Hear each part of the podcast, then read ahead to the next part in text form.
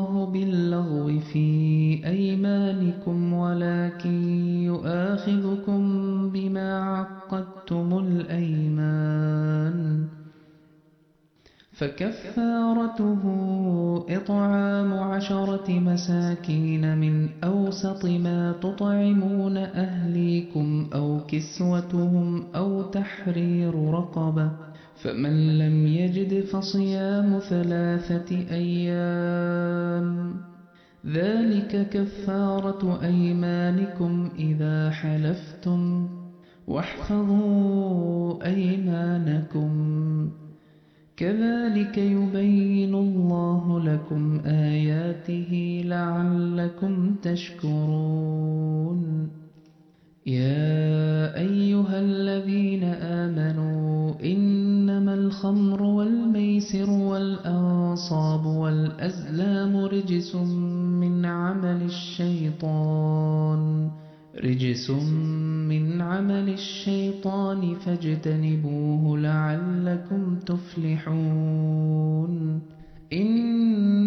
إنما يريد الشيطان أن يوقع بينكم العداوة والبغضاء في الخمر والميسر ويصدكم عن ذكر الله وعن الصلاة فهل أنتم منتهون وأطيعوا الله وأطيعوا الرسول واحذروا فإن توليتم فاعلموا أنما على رسولنا البلاغ المبين ليس على الذين آمنوا وعملوا الصالحات جناح فيما طعموا إذا ما اتقوا وآمنوا إذا ما اتقوا وآمنوا وعملوا الصالحات ثم اتقوا وآمنوا ثم اتقوا وأحسنوا والله يحب المحسنين.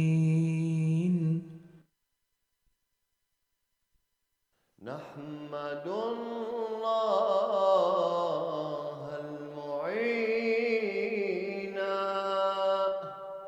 تائبين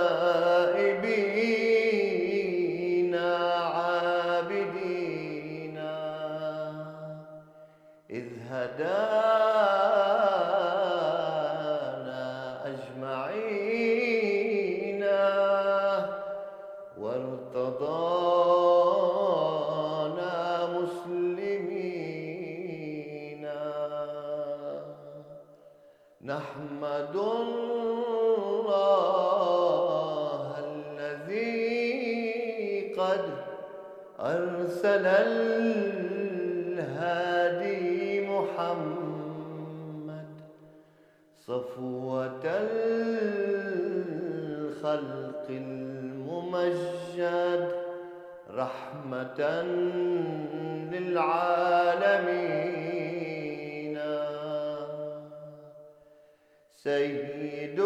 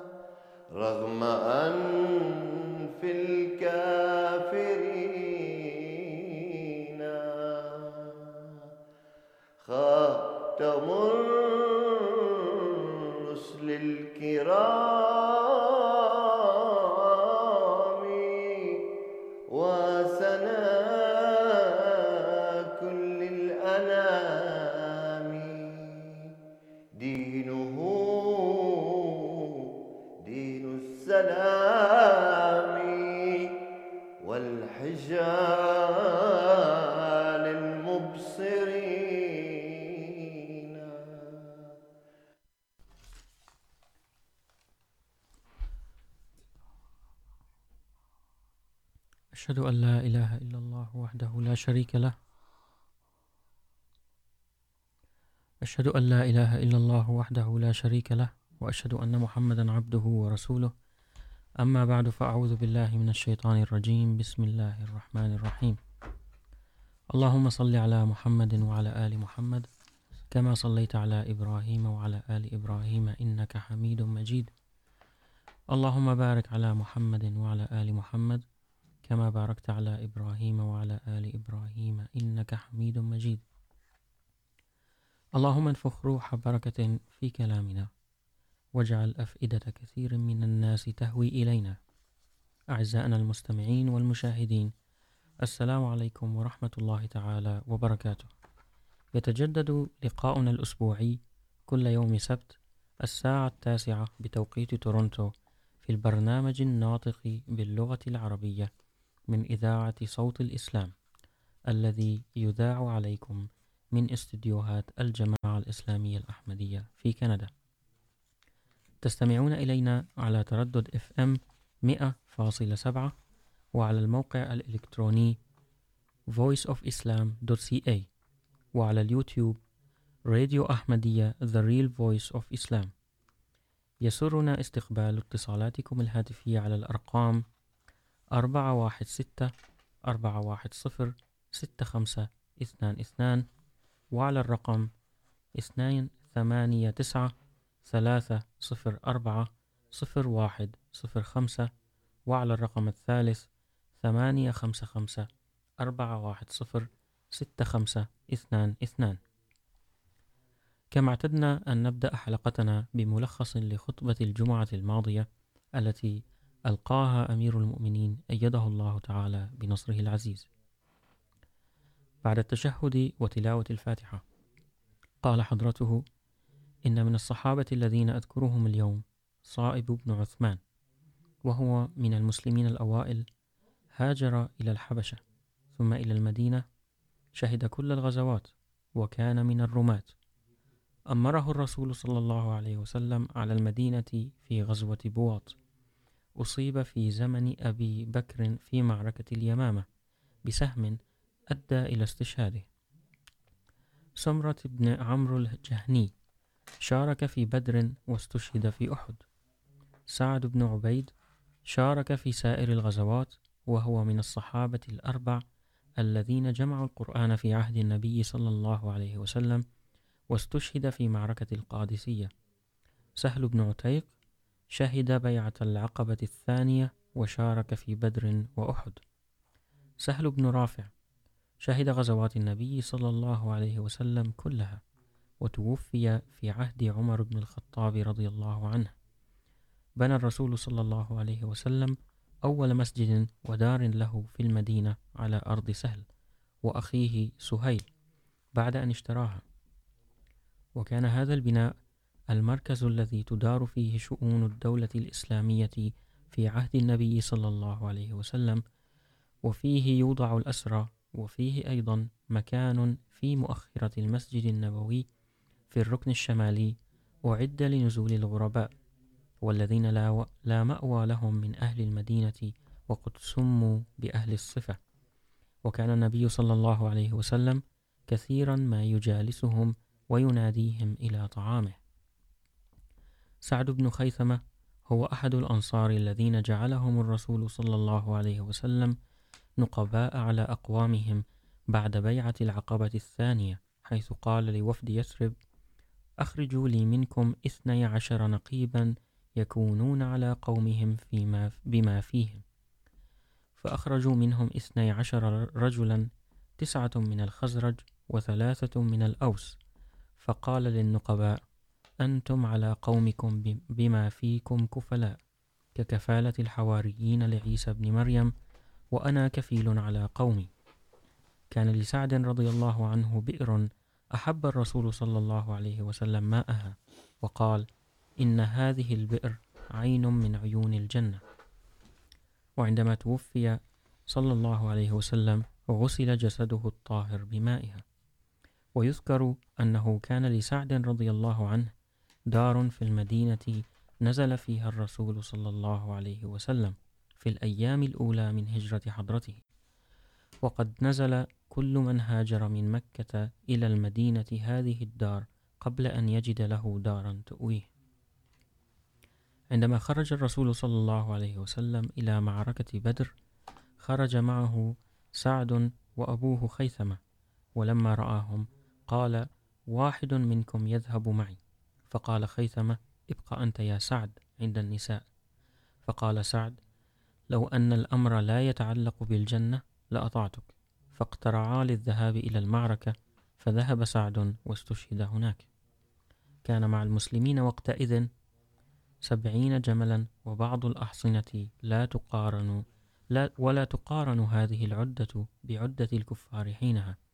لكن المؤمنين لم ينظروا إلى عدتهم وأمتعتهم، بل كانوا يريدون أن يضحوا بأنفسهم في سبيل الله، ولذلك رزقه رزقهم الله بالفتح، رفع الله درجاتهم. آمين. انتهى ملخص خطبة الجمعة. أصدر حضرته بيانا على خلفية الهجوم الإرهابي الذي وقع منذ عدة أيام في أحد مساجد نيوزيلندا. قال حضرة ميرزا مسرور أحمد أيده الله تعالى بنصره العزيز الخليفة الخامس للجماعة الإسلامية الأحمدية بالنيابة عن الجماعة الإسلامية الأحمدية في العالم كافة أعرب عن عميق مشاعر الأسى وأقدم تعازي لجميع المتضررين من الهجوم الإرهابي الهمجي الذي وقع في نيوزيلندا يجب إدانة مثل هذه الهجمات البشعة واللا إنسانية تماما بأقوى العبارات الممكنة. إنها مأساة خطيرة. أن يفقد العشرات من المسلمين الأبرياء أرواحهم أثناء الاستعداد وتوحيد الصفوف للصلاة. لجميع الناس بغض النظر عن عقيدتهم أو معتقداتهم. لهم جميعا الحق في ممارسة العبادة بسلام. يجب أن يكون هذا الحادث المأساوي بمثابة درس وتحذير للبلدان الأخرى في العالم المتقدم. أنه يجب علينا أن نتعاون معا لمعالجة جميع أشكال العنصرية والعرقية والتطرف الديني والكراهية بحكمة وبيد قوية. دعاؤنا القلبي الخالص لضحايا هذه الهجمات وجميع الذين تأثروا وتضرروا فيها يجب تقديم مرتكبي هذا العمل الشرير إلى العدالة على الفور. أعزائنا المستمعين نعود وإياكم إلى حلقتنا وموضوع حلقتنا لهذا اليوم هو عن كتاب فلسفة تعاليم الإسلام. ومعنا ضيفا لهذه الحلقة الأستاذ عبد القادر عودي. السلام عليكم ورحمة الله تعالى وبركاته. وعليكم السلام ورحمة الله تعالى وبركاته. أهلا وسهلا أخي حسن. أستاذ عبد القادر كثيرا ما يقترن كتاب فلسفة تعليم الإسلام بالجماعة الإسلامية الأحمدية وكثيرا ما نسمع بأن كثير من الناس قد بايعوا وانضموا للجماعة وقد أعجبوا كثيرا بهذا الكتاب. فهل من الممكن أن نتكلم عن كيف كتب هذا الكتاب؟ من الذي كتبه؟ وما هي الظروف المحيطة في تلك الفترة؟ أعوذ بالله من الشيطان الرجيم. بسم الله الرحمن الرحيم. أشهد أن لا إله إلا الله وحده لا شريك له، وأشهد أن محمدا عبده ورسوله. في الحقيقة ما ذكرته أخي حسن حقيقة صحيح. ومن خلال مشاهداتي فإن كثيرا من العرب انضموا إلى الجماعة الإسلامية الأحمدية بفعل قراءة هذا الكتاب أو متأثرين بهذا الكتاب. ولا يعني أو نحن لا نقلل من شأن باقي كتب المسيح الموعود عليه السلام أبدا. بالعكس، أيضا كل الكتب لها أثر كبير على حياة الإنسان. ولكن المواضيع التي تطرق لها هذا الكتاب مواضيع فريدة، مواضيع ليست تقليدية، ليست مألوفة لدى القارئين، لدى الباحثين، منذ فترات طويلة. لذلك، هذا جواب على سؤالك أن هناك، أو على استفسارك أن هناك كثير من الناس تأثروا بجماعة وبفكر جماعة ودخلوا وانضموا إلى الجماعة الإسلامية الأحمدية من جراء قراءتهم قراءتهم لهذا الكتاب. سأعطي نبذة سأعطي نبذة أو بداية. أريد أن أقول أن الظروف التي كتب، الظروف التي كتب فيها هذا الكتاب هي ظروف خاصة. هذا الكتاب كتبه المسيح الموعود عليه السلام تلبية لدعوة من ناس موجودين في الهند. دعوة دعوة أصحاب الأديان للالتقاء بمكان واحد.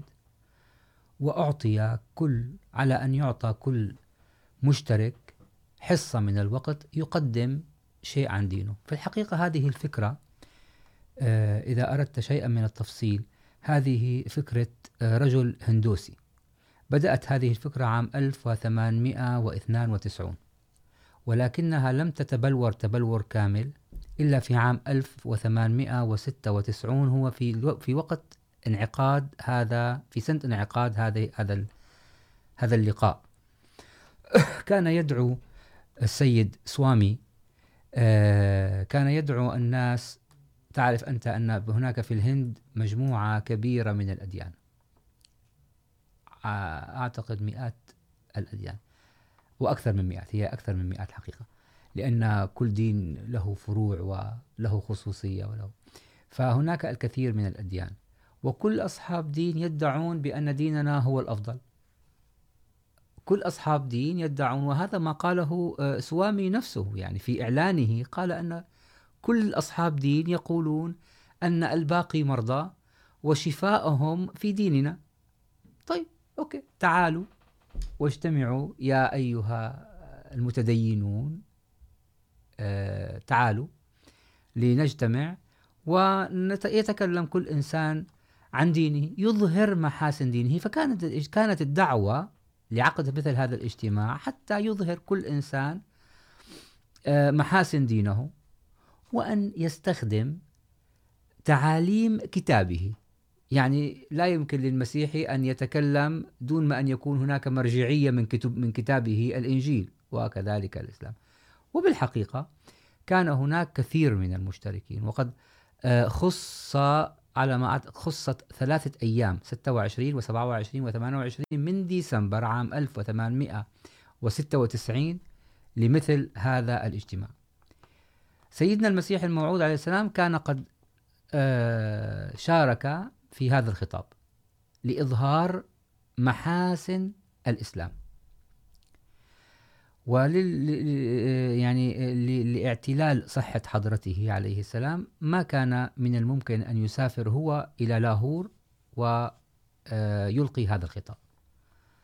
فأرسل تلميذه عبد الكريم السيالكوتي لأن يلقي هذا الخطاب في في الجلسة. في هذه الجلسة شارك ممثلون عن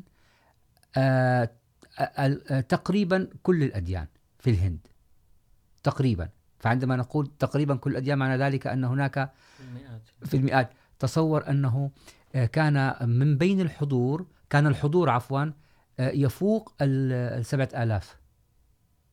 فكان هذا عدد المشاركين سبعة آلاف في ذلك الوقت في ذلك المكان معناه أمر خيالي أمر كبير جدا ليس أمر طبيعي.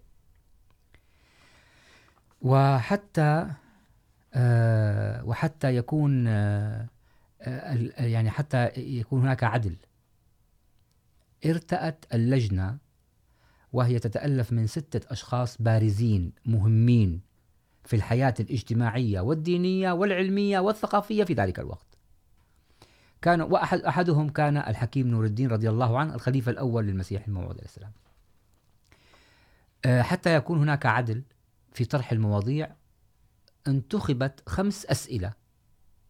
هذه الخمس أسئلة يجب أن يجاوب عليها المشترك أو ممثل الديانة، ويوضح ما يقول كتابه في هذه المسائل، الخمس أسئلة. وكل مسألة طبعا هي كانت تعتبر عقدة من العقد التي يعيشها أصحاب أو سكان الهند في ذلك الوقت. يعني ممكن أن نقول أن أن نختصر، يعني نقول أن الأسئلة هي حالات الإنسان الطبيعية والأخلاقية والروحانية. السؤال الثاني هي حالة الإنسان بعد الموت.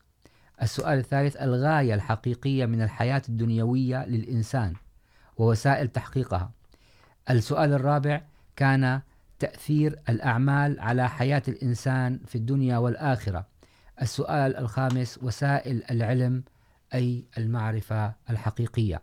طبعا أريد أن أنوه أن إذا قرأت هذه الأسئلة هذه الأسئلة كانت مهمة جدا. هي ولا, ولا هي لا زالت مهمة ولكن كانت مهمة جدا لأصحاب الديانات في ذلك الوقت.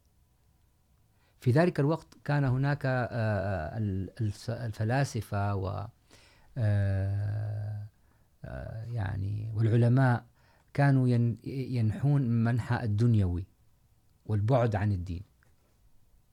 وكانوا قد بدأت، وبدأ الدين أو تأثير الدين يضعف بما فيهم تأثير الدين الإسلامي في في أصحابه، بين أصحابه. فالحقيقة جاء المسيح الموعود عليه السلام وكتب هذا وقد بشره الله سبحانه وتعالى قبل أن يلقي يلقى ذلك الخطاب بأن هذا الخطاب سيكون له وزن كبير له شأن له تأثير عظيم في اللقاء. يعني قبل أن نخوض في تفاصيل الكتاب والمؤتمر نلاحظ أن هذه الأسئلة أسئلة فلسفية عميقة جدا. تماما يعني إذا لم يستطع هذا الدين أن يجاوب عن هذه الأسئلة، فلا فائدة من اعتناقه بالأساس. أريد أن أقول لك هذه ملاحظة جيدة جدا جدا جدا. أريد أن أقول لك أمر. أن كل المشاركين لم يستطيعوا الإجابة عن هذه الأسئلة. هذا ليس كلام الأحمديين. يعني ليس كلامنا نحن الأحمديون من يدعي ذلك.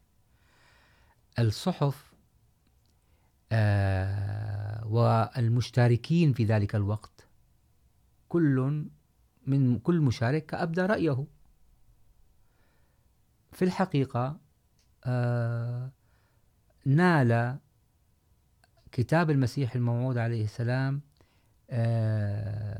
كمية كبيرة من الثناء، وليس فقط التقريض والثناء والشكر، بل أن كثيرا من الناس اعتبروه أنه أن كلمته هي الكلمة الوحيدة التي أقنعت والتي أجابت عن الأسئلة. هذا ملاحظتك جيدة وأجابت عن هذه الأسئلة المهمة. وطبعا كل الذين أثنوا على هذا الخطاب هم إما ليسوا أحمديين، أصلا لم يشارك لم يشارك مسلمين كثر في ذلك الوقت. كثير من من العلماء المسلمين للأسف تهربوا وهذا ما ذكرته أيضا الصحف هذا لا يذكره الأحمديون يعني لم يقولوا ذلك الأحمدي يقول ذلك الأحمدي لا. كثير من الصحف والجرائد والنشرات آه، آه، أوضحت أو ذكرت أن بعض أصحاب العلماء المسلمين العلماء المسلمون من هرب وتذرع بذرائع مختلفة لعدم حضور هذا اللقاء والاجتماع نعم أستاذ عبد القادر بالتأكيد لن نستطيع الإحاطة بكامل الكتاب يعني ربما لعدة حلقات لكن سنحاول قدر الإمكان أن نحيط ما نستطيع به دعنا نبدأ بالسؤال الأول عن حالات الإنسان ما المقصود بحالات الإنسان نعم. الطبيعية والأخلاقية نعم. والروحية آه، في الحقيقة قبل أن أجيب على هذا السؤال وقبل أن أقول ما أذكر ما ذكره المسيح الموعود السلام أريد أن أقول لك جزاك الله خيرا لقد لفت انتباهي إلى نقطة مهمة جدا علي أن أذكرها وهي رجاء رجاء حار. منا، من فريق العمل في هذا البرامج، أن كتب المسيح الموعود عليه السلام التي نقدمها للمستمعين الكرام ما نقدمه لا يكفي القارئ، وليس كفاية بأن يفهم الكتاب، فعلى كل قارئ أحمدي وغير أحمدي، أن يذهب ويقرأ الكتاب بنفسه. لأن الإحاطة بعلوم هذا الكتاب لا يمكن أن تتم بساعة أو ساعتين أو ثلاثة. حتى أن تلخص مثل هذه المعلومات بحاجة إلى وقت كبير، لأن في كل سطر معلومة، في كل، في الحقيقة في هذا الكتاب مثل باقي كتب المسيح الموعود عليه السلام. أنا لا أبالغ عندما أقول أنه ممكن أن تأخذ من كل سطر معلومة، ممكن أن تأخذ من كل صفحة عدة معلومات. يعني أحيانا أحيانا عندما تقرأ سطرين أو ثلاثة تجد معلومتين أو ثلاثة جدد عليك. فكيف يمكن أن نختصر بحر في إناء؟ آه، أريد أن ألفت انتباه المشاهدين والمستمعين الكرام أن ما نقوم به هو كأن تشجيع لأن نعود نحن ونقرأ الكتاب مرارا.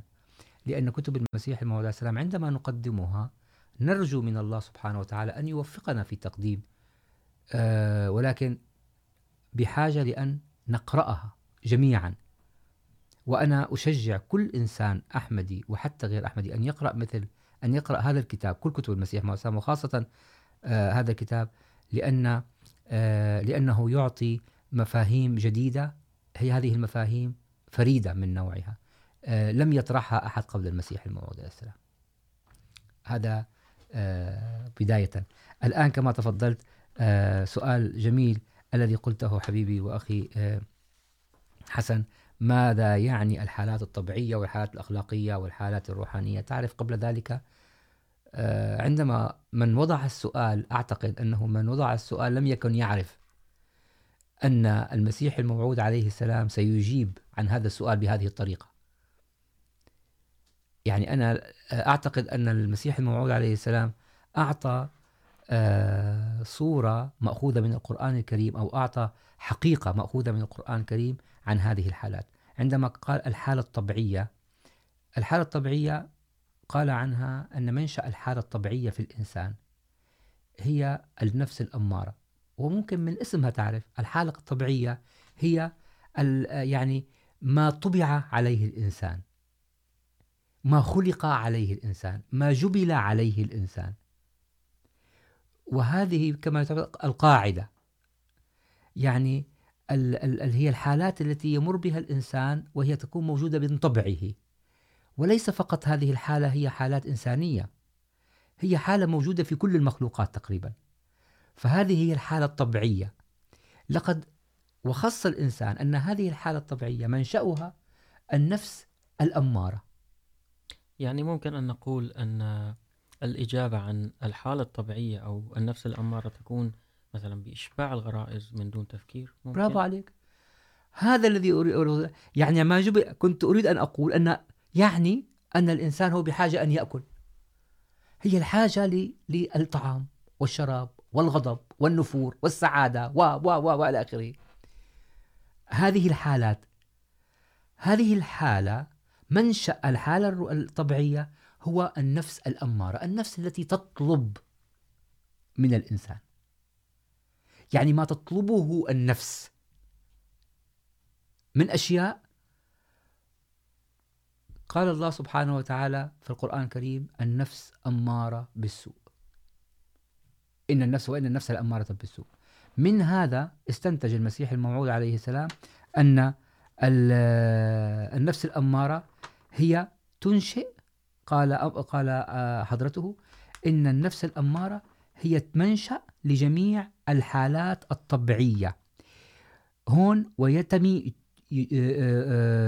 تميل بالإنسان إلى السيئات وتدفعه إلى السير في مسالك السوء والمنكر. يعني يتبع، وهذا أيضا توضيح من كلام المسيح عليه السلام، يعني يتبع الإنسان النوازع الطبيعية في الأكل والشرب والغضب ويميل إلى الأهواء دون ضابط عقلي أو معرفي. واضحة؟ أكيد نعم. جيد تمام. الحمد لله. وضحت. يعني لا لا يوجد أفضل من هكذا توضيح يعني من كلام حضرتك طبعا. الحالة الثانية التي سماها المسيح الموعود عليه السلام الحالة الأخلاقية.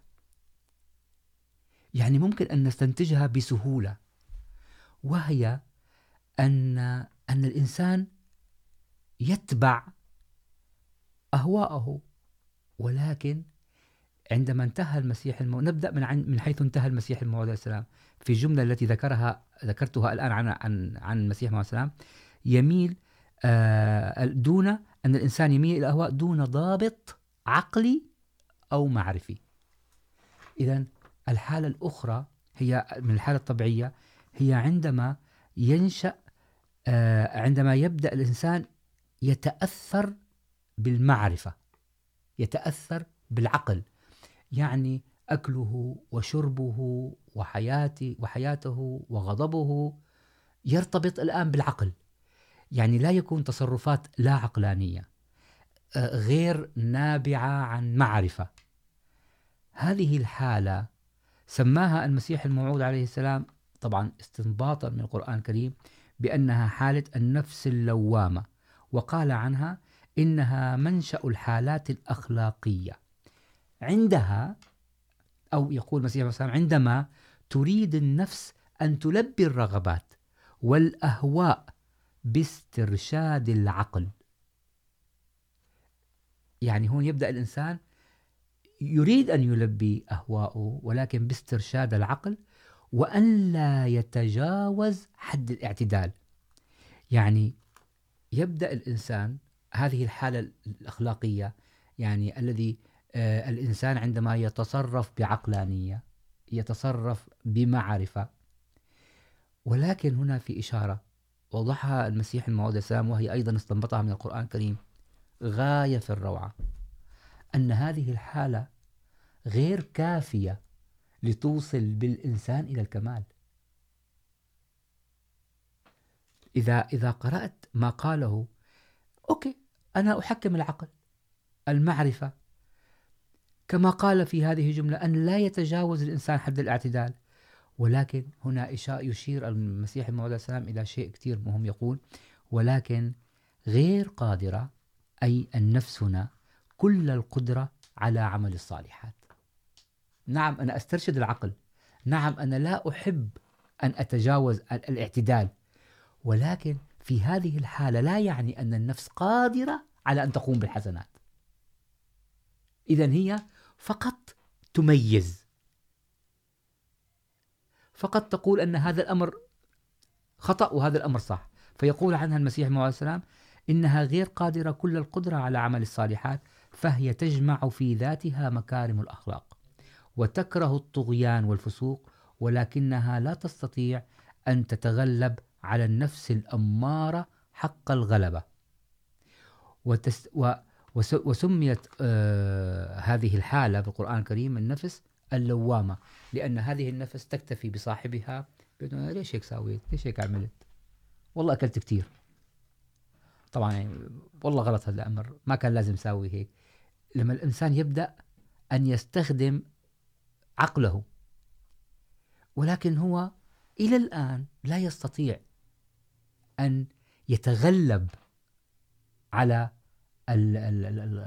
الحالة الأولى يعني من الممكن أن نقول أن الأخلاق مرتبطة بالعقل عندما يوجد يحكم العقل نستطيع أن نقول أن الإنسان انتقل من الحالة الطبيعية إلى الحالة جيد الأخلاقية. العقل وقد والمعرفة ربطها المسيح الموعود عليه السلام نعم. بنفس اللوامة في هذه نعم. الحالة. لأن لأنه لا يمكن دون عقل أن أن تميز. وهذا كلام جيد جدا. إذا هذه الحالة سميت بالحالة الخلقية، الأخلاقية. الحالة الأخرى هي الحالة الروحانية. طبعا سماها المسيح الموعود عليه السلام. أعتقد الأمر أصبح من السهل أن نستنتج دون أن نعرف الآن. يعني حتى الذي لم يقرأ الكتاب ممكن أن يستنتج الآن. ما هي الحالة الثالثة؟ إذا كانت الحالة الأولى هي النفس الأمارة، الحالة الثانية هي النفس اللوامة، فمن الطبيعي أن تكون الحالة الثالثة هي الحالة، هي النفس المطمئنة. ويقول عنها المسيح الموعود عليه السلام، هي منشأ الحالة الروحانية. هنا تصبح النفس قادرة على أن تصوب وتقوم بالأعمال الحسنة. وتقوم بالصلاح. هذه الحالة، هذه لا يمكن أن يكون الإنسان يقوم بهذا العمل إلا إذا كان على درجة جيدة باتصاله بالله سبحانه وتعالى. بالاتصال بالله سبحانه وتعالى. إذا لم يكن هناك اتصال بالله سبحانه وتعالى، فلا يمكن أن يندفع الإنسان نحو العمل الصالح. فإذا هذه النفس المطمئنة يقول عنها المسيح الموعود عليه السلام، هي منشأ الحالات الروحانية.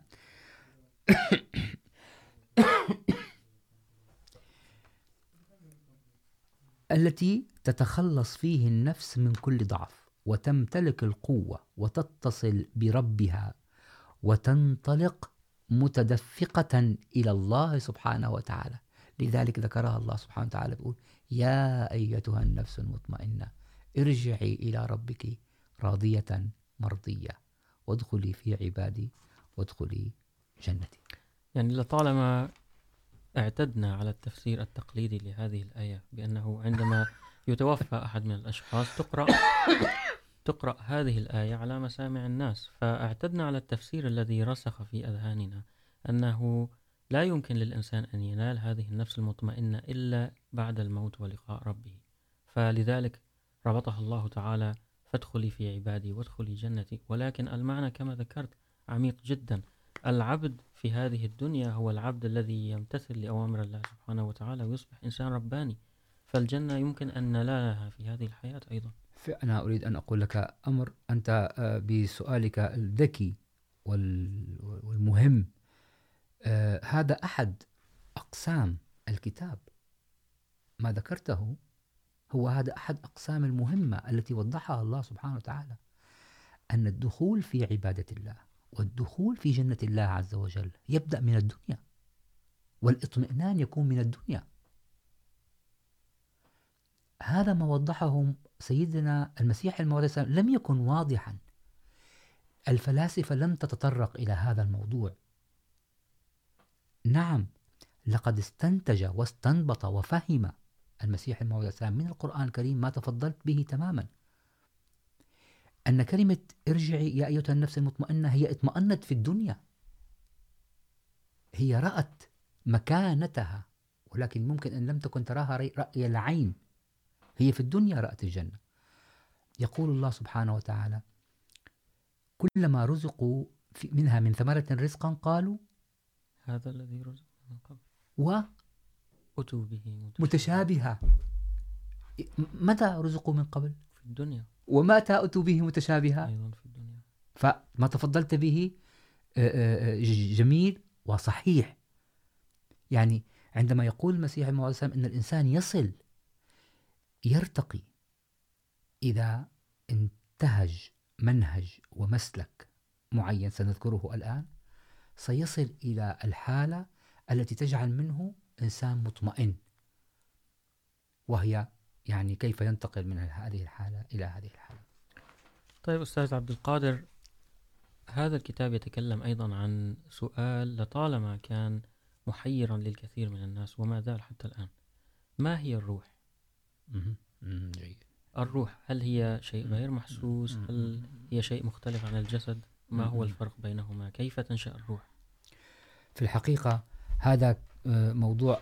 كما تفضلت. فعلا، الحقيقة هذا احتار به العلماء، ولولا المسيح الموعود عليه السلام لم يجب عليه. لكن المسيح الموعود عليه السلام لم يترك. كان الاعتقاد أن الروح، وهذا عفوا، وهذا أسمى اعتقاد كان قبل المسيح الموعود عليه السلام. أن الروح تنزل. في الرحم. أنا سأعطيك يعني مثال، رحم الامرأة عندما تحمل عندما يحمل رحم المرأة عندما يحمل الجنين.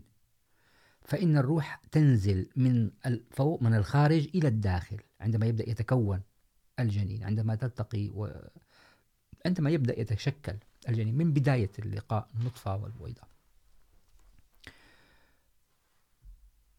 يعني هذا أسمى ما وصل إليه المفكرون.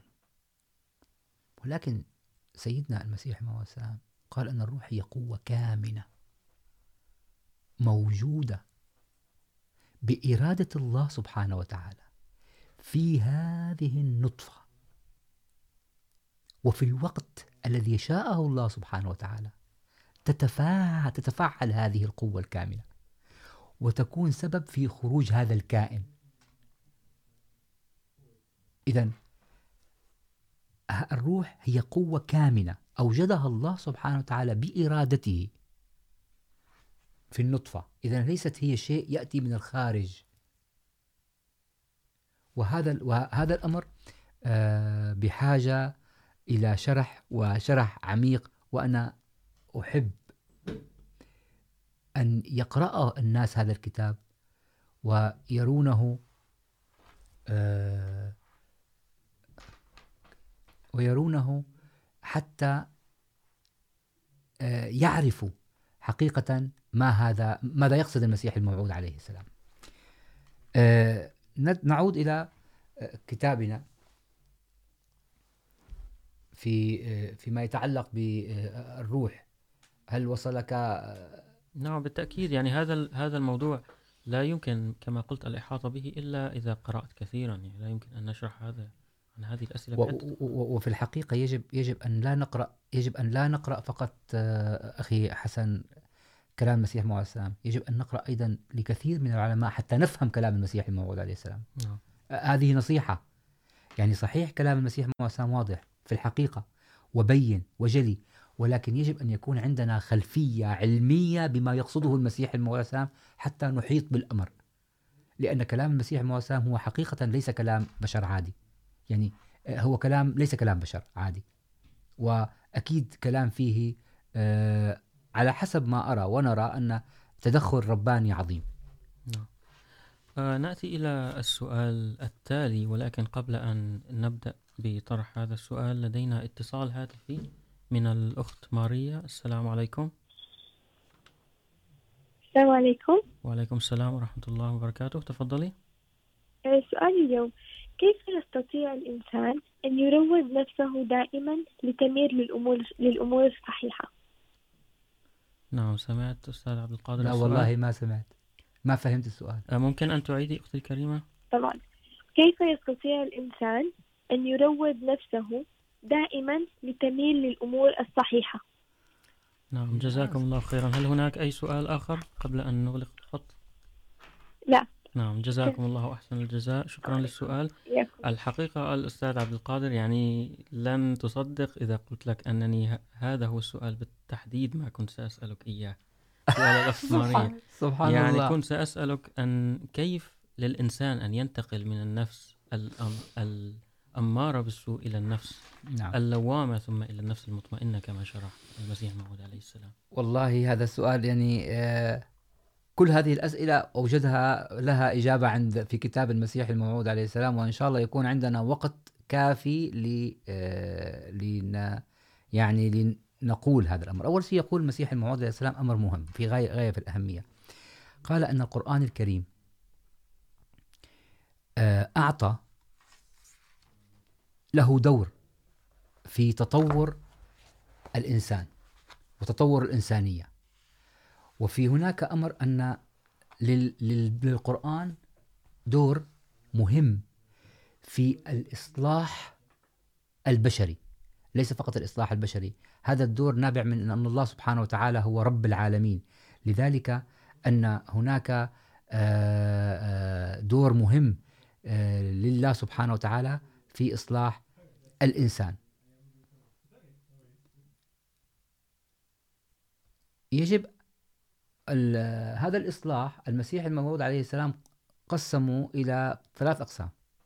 إصلاح الحالات الطبيعية، إصلاح الحالات الأخلاقية، إصلاح الحالات الروحانية. يعني أنا سأختصر كثيرا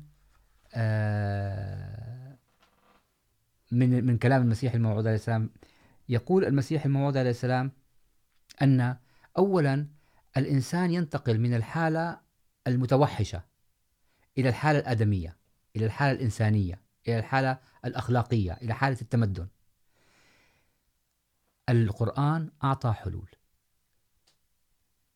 أنا لا أستطيع أن أذكر كل الحلول أو أن أجمع كل الحلول، ولكن أريد أن أذكر بعض الآيات التي ذكرها القرآن الكريم ووضحها المسيح الموعود عليه السلام بأن لها دور.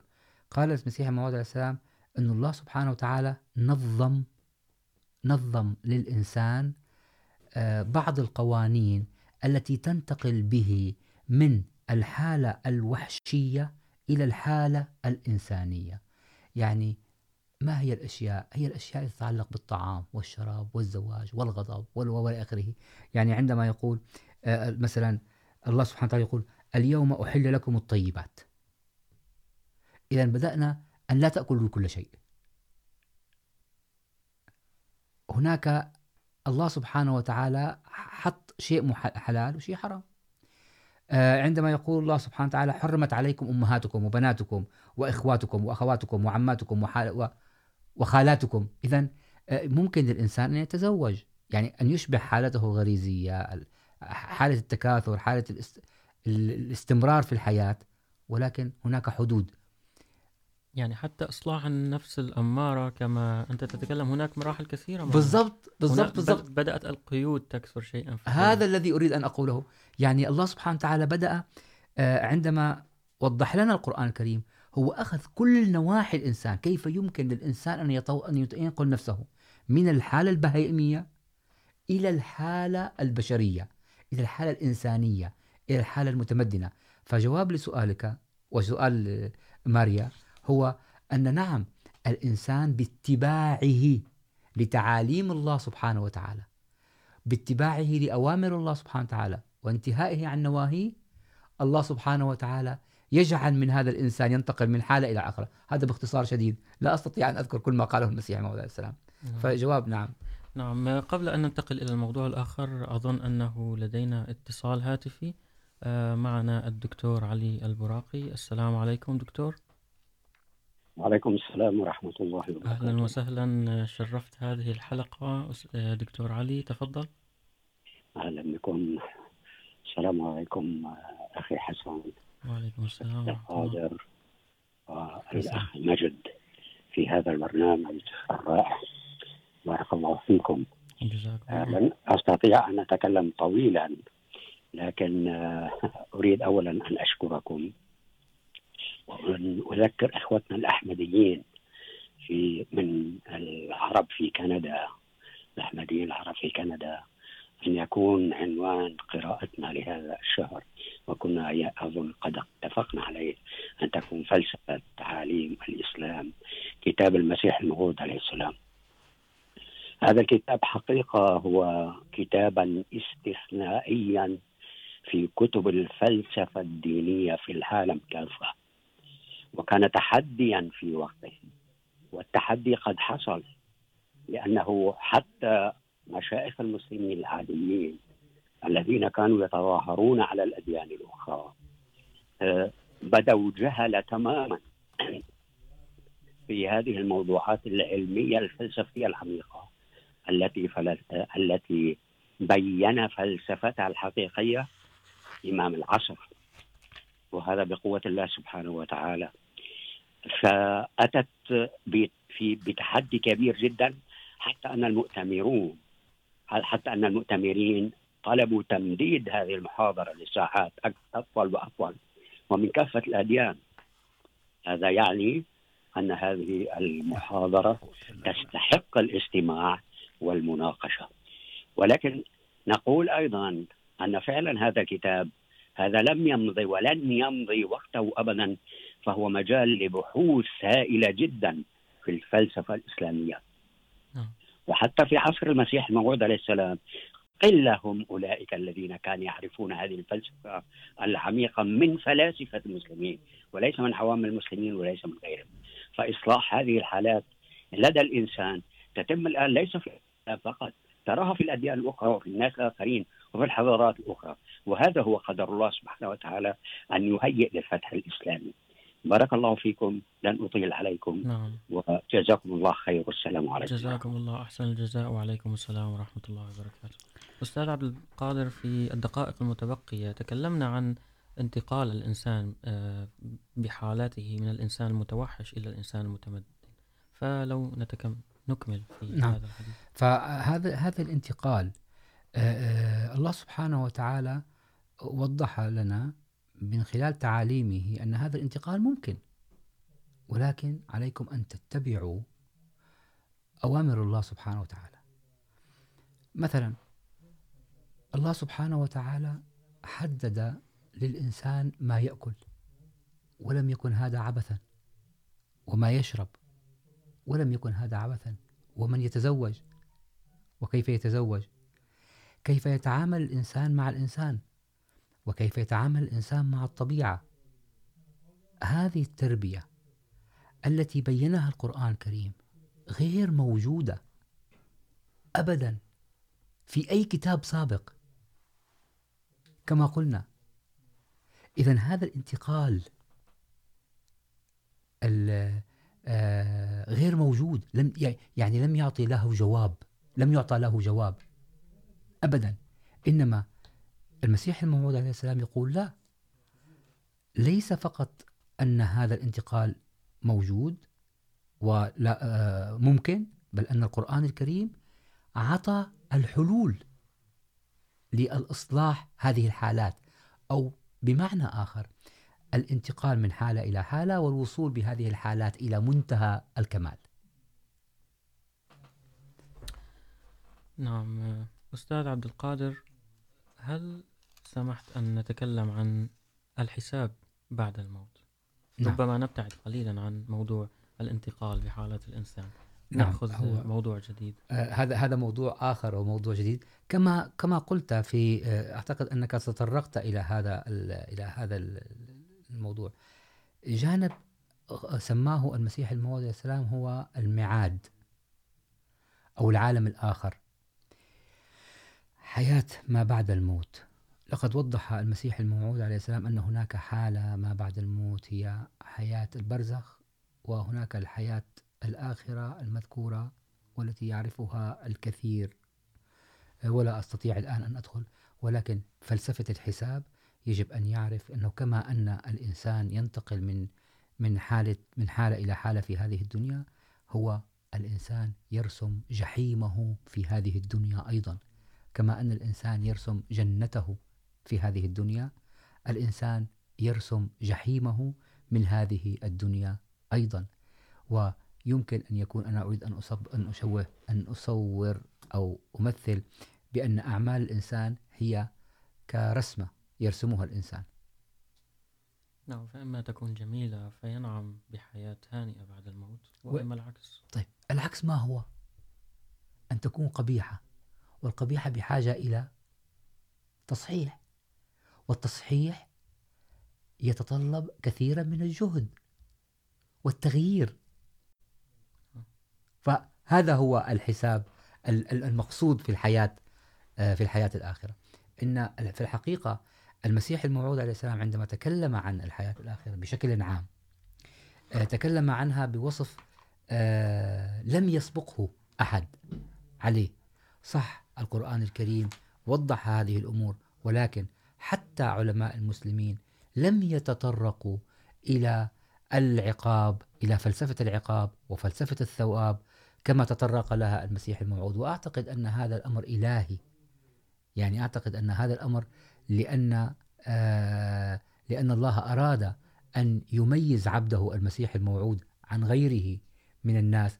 فتكلم عن شيء جديد عن فلسفة الحساب، كما تكلم عن فلسفة الثواب، الجنة والنار والملائكة.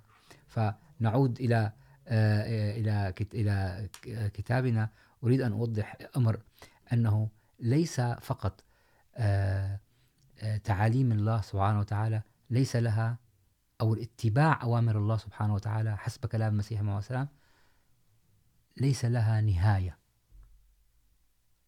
ليس هناك سقف للسمو. وإن من البشر أو سقف الوصول إلى الله سبحانه وتعالى هو محمد صلى الله عليه وسلم. لقد وصل محمد صلى الله عليه وسلم إلى إلى منتهى العبودية إلى الله سبحانه وتعالى. وباتباعه لتعاليم الله سبحانه وتعالى أوصلته إلى أن يكون خاتم النبيين. وهذه الحالة التي تفرد بها محمد صلى الله عليه صلى وسلم الله عليه وسلم. يعني أنا حقيقة أشعر دائما بالإعجاب من المسيح الموعود عليه السلام من عدة نواحي. عندما تقرأ شعره تشعر بأن هناك شخص عبقري في اللغة العربية يكتب هذه الأبيات. عندما تقرأ تفسيره للآيات بطريقة علمية، تقول أن هذا الرجل أمضى حياته في الأبحاث العلمية. عندما تقرأ مثل هذا الكتاب، تقول أن هناك فيلسوف قضى عمره في الفلسفة. فهذا إن دل على شيء ربما لن يدل إلا على أنه مبعوث من عند الله تعالى. وهذه آيات وإعجازات تؤيد المسيح صدقت. صدقت. إن هذا وهذا وهذا دعوة إلى كل الناس الأحمديين دعوة إلى الأحمديين وغير الأحمديين أن يقرأوا كتب المسيح الموعود السلام. ليس ليس هناك مناص أو بد من قراءة هذه الكتب. إذا كنت أحمدي لترتقي في علومك وفي معرفتك الإلهية ولقربك إلى الله سبحانه وتعالى وإن كنت غير أحمدي لتصل إلى حقيقة المسيح الموعود عليه السلام، كما تفضلت. إن كتب المسيح الموعود عليه السلام تتكلم عنه. ومشكلة الناس الذين ينتقدون كتب المسيح الموعود عليه السلام، مشكلتهم أنهم يعرفون أن الناس لا يقرؤون. فهذه هي الأمر. يجب أن نحل هذه المشكلة بأن نقرأ كلام المسيح الموعود السلام. أنا أعرف أن الوقت تداركنا وقت تنظر إلي ولكن في الحقيقة لا لا أستطيع أن يعني هذا ما أعطانا الوقت إياه في كلام المس... عن فلسفة العالم الإسلامي. إن شاء الله في المستقبل ممكن أن نتكلم عن عن أمور أخرى في هذا الكتاب. إن شاء الله. لكن قبل أن ننهي الحلقة هناك موضوع ربما نتحدث عنه في بضع ثواني وهو مخاطبة الله تعالى لعباده. هل هذا الأمر ممكن في هذه الدنيا؟ حقيقة، في المسيح الموعود عليه السلام يقول أن الله سبحانه وتعالى ممكن أن يخاطب عباده. هناك ناس محدثون من الله سبحانه وتعالى، ولكن هذه الآلية لا يعلمها إلا الله والذين خاطبهم الله سبحانه وتعالى. فأنا أستطيع، لا أستطيع أن أتوسع في هذا الموضوع، ولكن أنا أجيبك أن الله بصفته الكليم وكما أنه يسمع، وكما أنه يرى، هو يتكلم. آلية هذا الكلام لا يعلمها إلا الله سبحانه وتعالى والراسخون في العلم وممكن أن نفصلها ولكن إن شاء الله في مكان آخر. ولكن جواب لسؤالك أو في وقت آخر ولكن جواب لسؤالك نعم. الله كريم والله يتكلم ويخاطب عباده من الناس وغير الناس والأتقياء وغيرهم. جزاكم الله تعالى أحسن الجزاء. أعزائنا المستمعين نأتي وإياكم إلى ختام حلقتنا لهذا اليوم وإلى الأسبوع المقبل. نلتقي وإياكم. نستودعكم الله تعالى. والسلام عليكم ورحمة الله تعالى وبركاته. وعليكم السلام ورحمة الله وبركاته.